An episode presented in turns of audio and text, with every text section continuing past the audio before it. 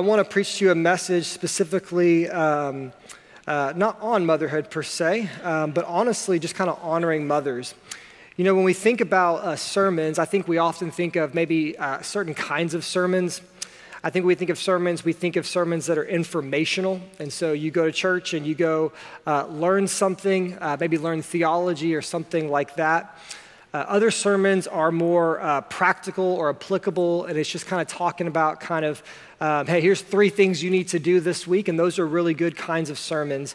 Uh, but not every sermon has to teach us something new or tell us four things to do in the coming week. But some sermons can literally just be gratitude and honoring the good things that God has done.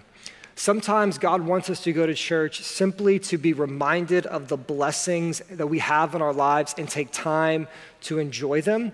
And that's what motherhood should be. And so, if you're a mom, we want to honor you today. Um, and if you have a mom or if you're not a mom, we want to take time for those of us that are not to reflect on how blessed we are to have this thing called motherhood and all the ways that it supports us. So we want to take time to be reminded of these blessings and to cherish them. And maybe you're really good at slowing down to take time to enjoy your blessings. Or maybe you're like me and you're not. And so this is a good opportunity to do that. So I want to preach a message today entitled Mothers Are Miracles.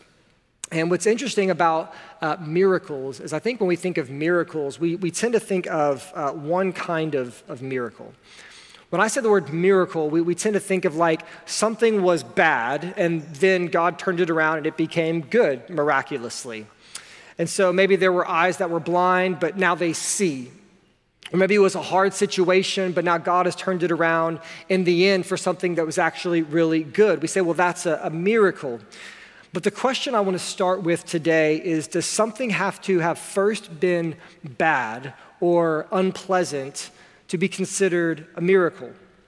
What about the things that have just always been good? Yes, it's a miracle when a blind eye sees, but isn't it a miracle with any eye that ever sees? Aren't all seeing eyes miracles? Maybe it's a good thing or a miracle for a hard situation to become a good situation, but what about the situations that have just always been good?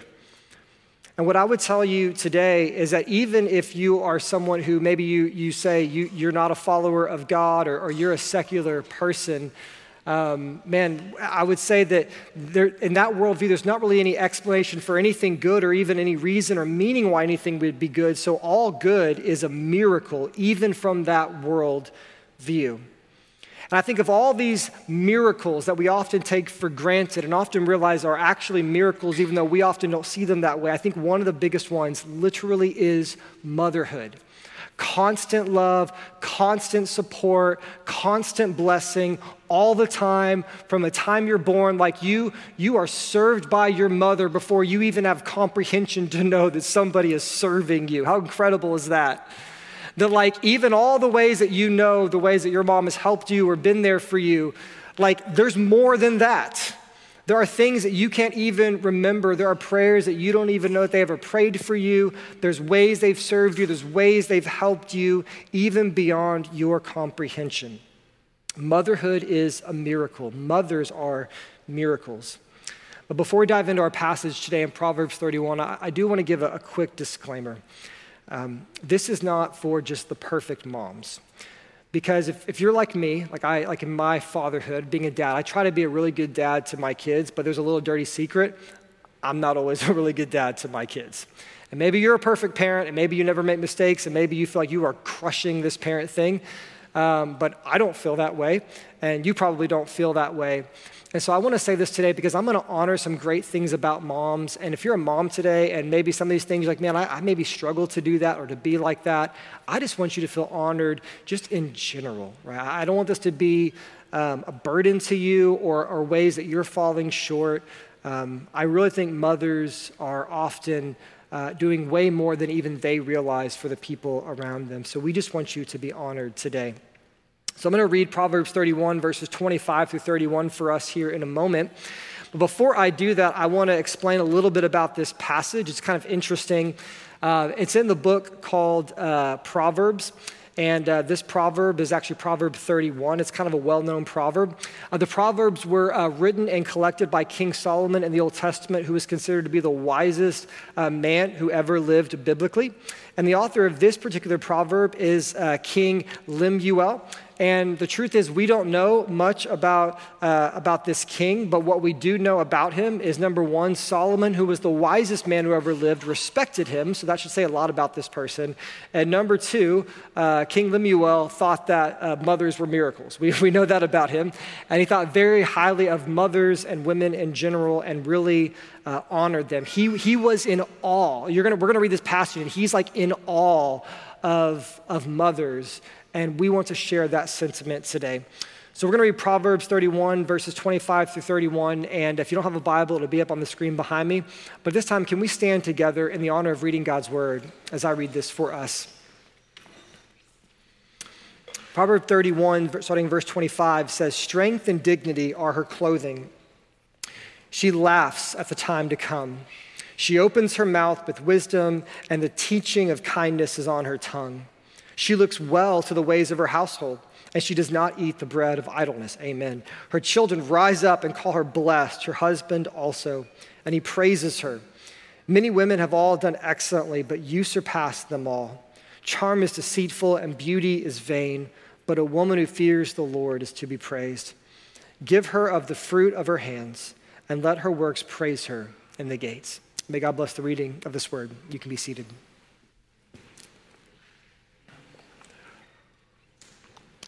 So, just briefly today, what I want to do in the message is I want to give you five ways that mothers are miracles. The first is that mothers are always available. In Proverbs 31, verse 15, a little bit earlier in Proverbs 31, it says, She rises while it is yet night and provides food for her household and portions for her maidens. And then a little later in verse 18, it says, She perceives that her merchandise is profitable. Her lamp does not go out at night. And so, what you will notice about those two verses is in one of them, it says that she gets up very early, and in the other one, it says she stays up very late. It's a beautiful image of motherhood. It's like, when does she sleep exactly? When does the Proverbs 31 woman sleep? And I don't know if this analogy is still applicable or not. Maybe it's outdated at this point. Um, but uh, and, and, please don't be offended if you have uh, the, if you have a, Sprint network phone. But um, if maybe you'll get this. Friends are like the Sprint network, and moms are like AT&T. And so if you don't know what that means, there's kind of a joke that at least when I was coming up that like Sprint was like a cheaper network, but like the service was kind of shoddy, but AT&T was like more national or whatever, so it was better. Um, and so I've always thought that's kind of a cool way to think about like moms is because like moms are literally like always available. Other people do what they can to help you. Mothers do whatever it takes to help you. There's a huge difference in those two things. And even when a mom rests, it's not really even for her. Our, our moms know this. Our moms are resting so that they can have enough energy to wake back up and do all the stuff for us again that they need to be doing for us, whether it's caring for us or if they work a job, whatever it is, they are resting up to serve more. I think mothers also give us an earthly image of our Heavenly Father. Um, the same way that moms are always available, God is always available. And I think we take that miracle for granted. Like, we can pray to God anytime. And maybe that's the reason why we don't pray as much as we should, is because God is almost too available to us. Can you imagine? God could totally just say, You can call me, you can pray to me from 2 to 4 p.m. every day. And what are you going to say about it? You, you, don't have no right to say anything different. You're not God. Like, thank you, God, for the two hour window. I'm, I'm very appreciative of that. He could totally say that. He could give you a window. He could say business hours only. Call back later, you know? Like, the, it's like the, it's like God, God gives you like the, the email, like the vacation email. I'm, I'm out, I'll be back in Tuesday. Uh, I'll respond to your prayer request then. God could totally do that, but He doesn't.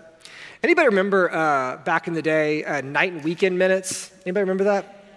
with cell phones. Back in the day before smartphones, like cell phones could only do three things, right? You could only call, text, and play Snake. That's all that phones could do back in the day. That's all that could be done, right? You could, you could control like your, your air conditioning from your phone today, right? Somehow. Uh, but back then, that's all you could do. And back then, you had night and weekend minutes. For all you young kids that don't remember this, like you got like a 100 minutes like a month, like during the day, but you had like 8,000 night and weekend minutes. And so somebody would call you and you knew it was gonna be a long call. Say, hey man, I gotta call you back at 9 p.m. because like I'm, gonna, I'm, I'm out of my minutes or whatever. Or like back in the day, remember you got like 100 text messages. 100. And any more than that, it was like five cents a text message. Like it was crazy. But it was one of those things where it was like there was a, there was a better time to talk to somebody than another time. But what I love about mothers is there's nothing like that. Mothers are not less responsive to you, whether it's 3 a.m., whether it's 3 p.m. They're not less responsive based upon what's happening in their life. Things can be going well for them and they're down to help you, or things can be going bad for them and they're still willing to help you.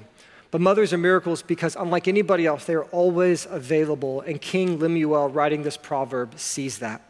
Number two, mothers are always prepared. Can I get an amen? Always prepared. I love this one. Proverbs 31, verse 21. She is not afraid of snow.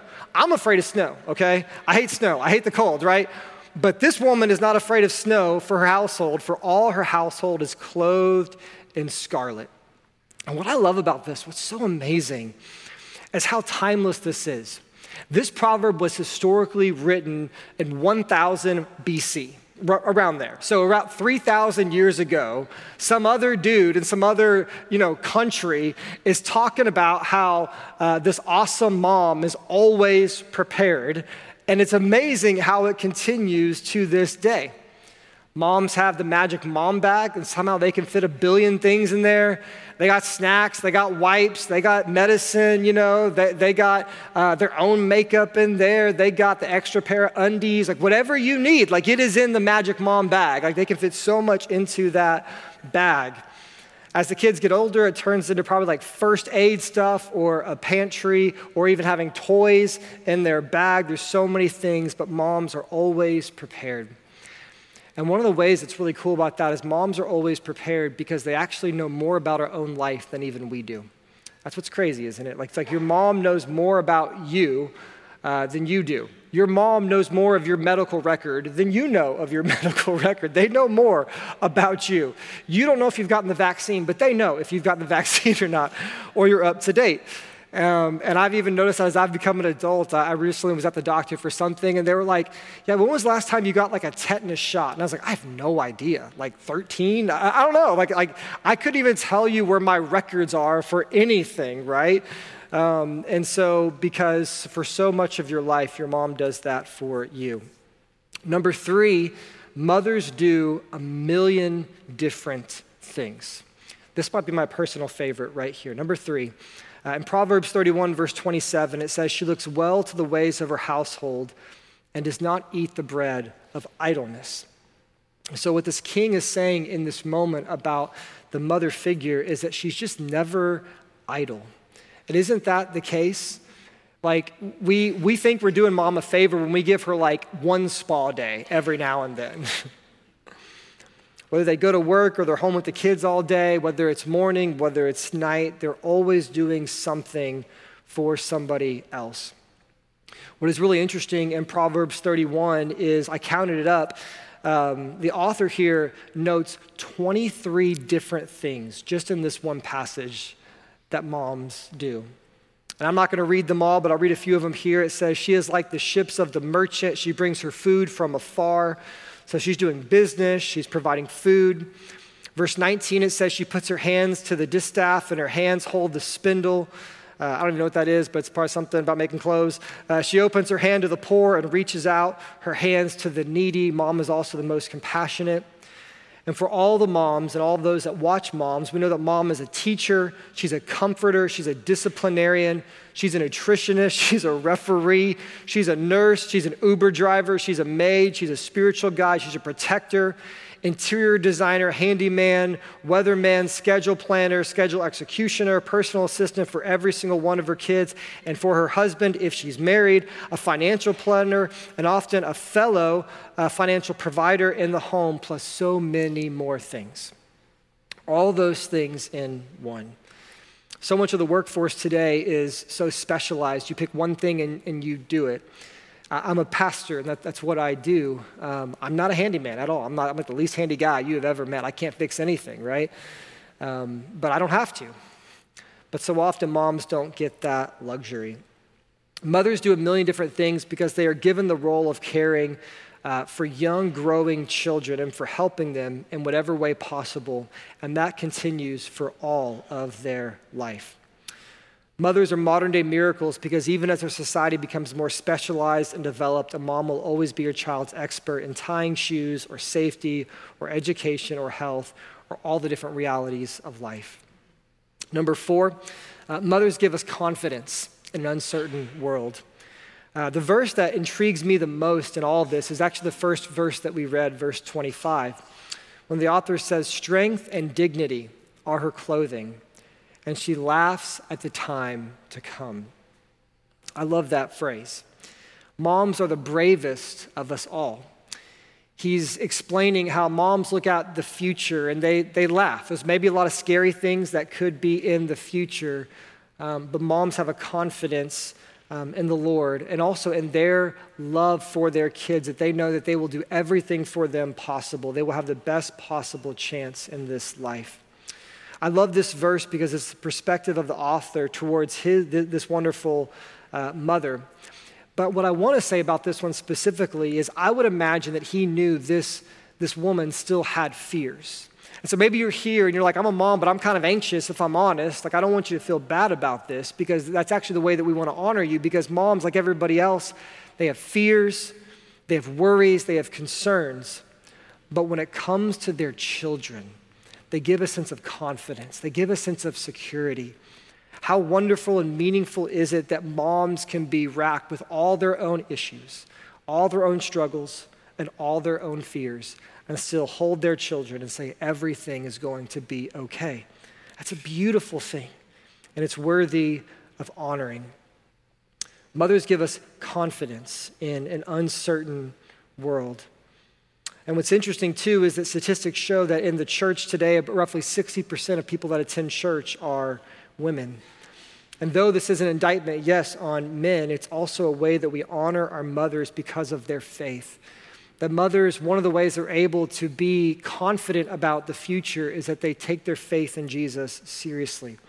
They're devoted to it, they, uh, they develop it, and there are many women, like many people, even many men here today, are are a part of the faith, have the great hope of Jesus because there was some woman along the line who pursued Jesus, pursued the church, took the family to church, maybe even if the guy wasn't as into it. They laugh at the time to come, they think of the big picture, and we're so grateful for this. And the fifth and final one today is that mothers have endless love for often unlovable kids. Can I get an amen for that one? I'll tell you a funny story real quick. I, um, when I graduated college, I, um, I moved back to the area here. I went away for college. I moved back, and I was doing an internship at a church in the Montrose area. And I needed a job. And so I became, for a year, this is like a fun fact, I was the after school program director at Garden Oaks Elementary here in the neighborhood. It was like a partnership with Garden Oaks Elementary and the YMCA. So I was basically like the principal of the after school program at this school. And what's funny about that is like I, I always say like I, I didn't grow up around like a lot of kids per se.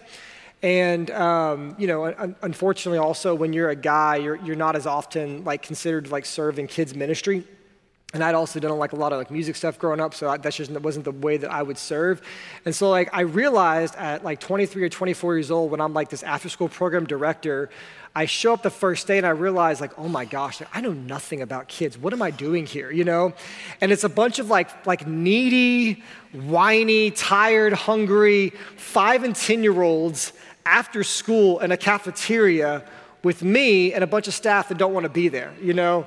And somehow we got to keep them all alive and make this at least a decent experience because their parents are paying for this. So there's like some kind of like sense to like perform or make it good.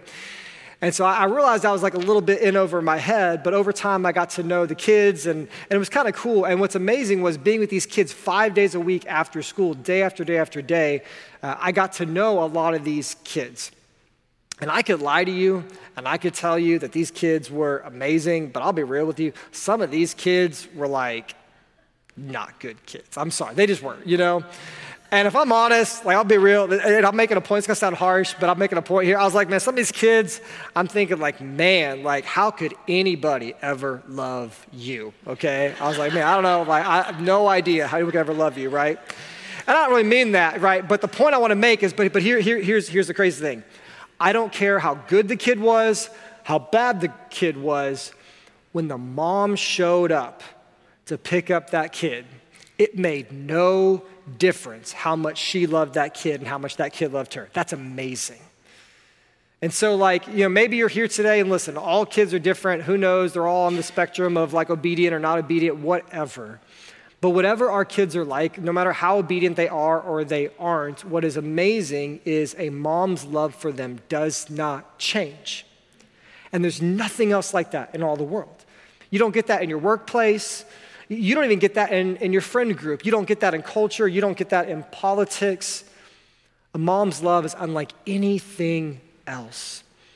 And what's amazing is in Isaiah 49, verse 15, there's this verse um, where, where God is speaking to Israel and he says, Can a woman forget her nursing child that she should have no compassion on the son of her womb? Even these may forget, yet I will not forget you. And what's amazing is in this moment, God is showing how much he loves his people. He's saying, I, I, love you and I will not forget you no matter how far you wander from me. But what's so cool is he actually uses mom as the greatest earthly example for somebody who loves their kids and, and will never forget them. When God is looking across the world looking for an analogy to show how even he loves more, what he picks is a mother. It is the greatest love in the world, it is the greatest love imaginable. Mothers are miracles because, unlike just about everyone else we will meet in our lives, their love for us is not based upon what we do, but simply the fact that God gave us to them. And so, as we draw to a close today, I want to finish with just one more passage uh, from Luke chapter 10, verses 38 through 42. And as I read this, I need to explain this to you because a lot of people really uh, don't understand this passage. They misunderstand it. It's a, a passage of Jesus and two different women in Luke 10, it says, Now as they went on their way, Jesus entered a village, and a woman named Martha welcomed him into her house. And she had a sister called Mary who sat at the Lord's feet and listened to his teaching. But Martha was distracted with much serving. And she went up to him and said, Lord, do you not care that my sister has left me to serve alone? Tell her then to help me. But the Lord answered, Martha, Martha, you are anxious and troubled about many things. But one thing is necessary Mary has chosen the good portion, which will not be taken away from her. Now, as we finish today, I want to explain this passage because people usually get this passage wrong. Let me tell you what this passage is not saying. This passage is not saying that it's bad to work hard or to serve because it's clear in the Bible and even in Mother that God calls us to work and to serve and to do a lot of things. You have to read all of the Bible in the context of all of the Bible. The Bible does not contradict itself. And so if we think it does, we're missing something. So, so this is not Jesus saying the one serving is doing a lot, it needs to, you know, do less, and the one just kind of chilling out over here at his feet is the, is the better one, right? Because Jesus literally says in the same book that uh, greatness is service, that the greatest among you will be the greatest servants of all. So he's not saying it's bad to serve. He's also not saying that it's good to be lazy and chill and to do no work. Like Mary is not just this lazy person who's not helping out and not working. Jesus is not here honoring the person in the group project who does nothing, you know, and honoring the, you know, and, and condemning the person that does all the work. That's not what's happening in this passage. What Jesus is actually doing in this passage is he's making a radical statement of value that would have been scandalous in his day. Because you have to understand, this was written 2,000 years ago. This took place 2,000 years ago. And in the ancient world, women were not valued for who they were. They were not valued for their motherhood, they were not valued um, for their, their womanhood. Women in that ancient time were seen as servants. It's not right, but that's the way that it was. Their value was in how much they served men or their children or the world or the culture at large. And so in this moment, Martha understands that. Martha gets it. She's like, I'm a woman. And so, you know, my, my value in this situation, my value in this group, my value to you, Jesus, is how well I serve you. And so, based on her understanding, she's trying to do her best. Because she's like, that's what I'm supposed to do. That's what women do. We just serve and we take care of her. That's what we do. And so Martha has that mindset. So she sees Mary just sitting at Jesus' feet, enjoying his teaching, wanting to know him more, caring about her own soul. And she thinks that she is missing it. But in this moment, what Jesus does is he is making a statement of value to these women by saying that, Martha, I value not just all that you do, I value you. I value your soul. I value who you are. I, I, thank you for serving. Serving is a great thing, but, but I value you. You can sit at my feet and you can learn. You see, culture today values a woman's body, but not a woman's soul. Or maybe even culture values what women can, can do, but not who they are. And there's two major ditches that we can fall into in the world today. One is like a chauvinism, a very male driven sense that women are only valuable for their body or for their ability to make a man happy, chauvinism. But the other ditch is feminism. Feminism comes along and says, well, a woman's valuable if she can do everything that a man can do. She can do a lot and she can lead, and that's all wonderful stuff. But Jesus is saying something radically different. Jesus is saying, You're valuable just because you're valuable. You don't have to work the job. You don't have to do anything. You don't have to make everybody happy. I love you for who you are, and all of the service that you do is in the gospel, not something that you do to gain my love for you, but as a response for my love for you. Amen. And so Jesus, in this moment, is giving a statement of value for the women and for the moms. And so here's what I want to close with today. Here's my word to the moms We are thankful for what you do, but we love you for who you are. Because I think so often one of the greatest mistakes that we can make when it comes to women or to our moms is to say, Mom, I love you because you do all these things for me. And that's a good thing to do.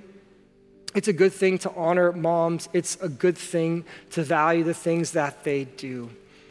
But we don't just want to use people. We don't just want to say, You are valuable because you do things for me. We want to say, You are valuable because you are made in the image of God. And whether you are a man or whether you are a woman, you are loved and you are valued.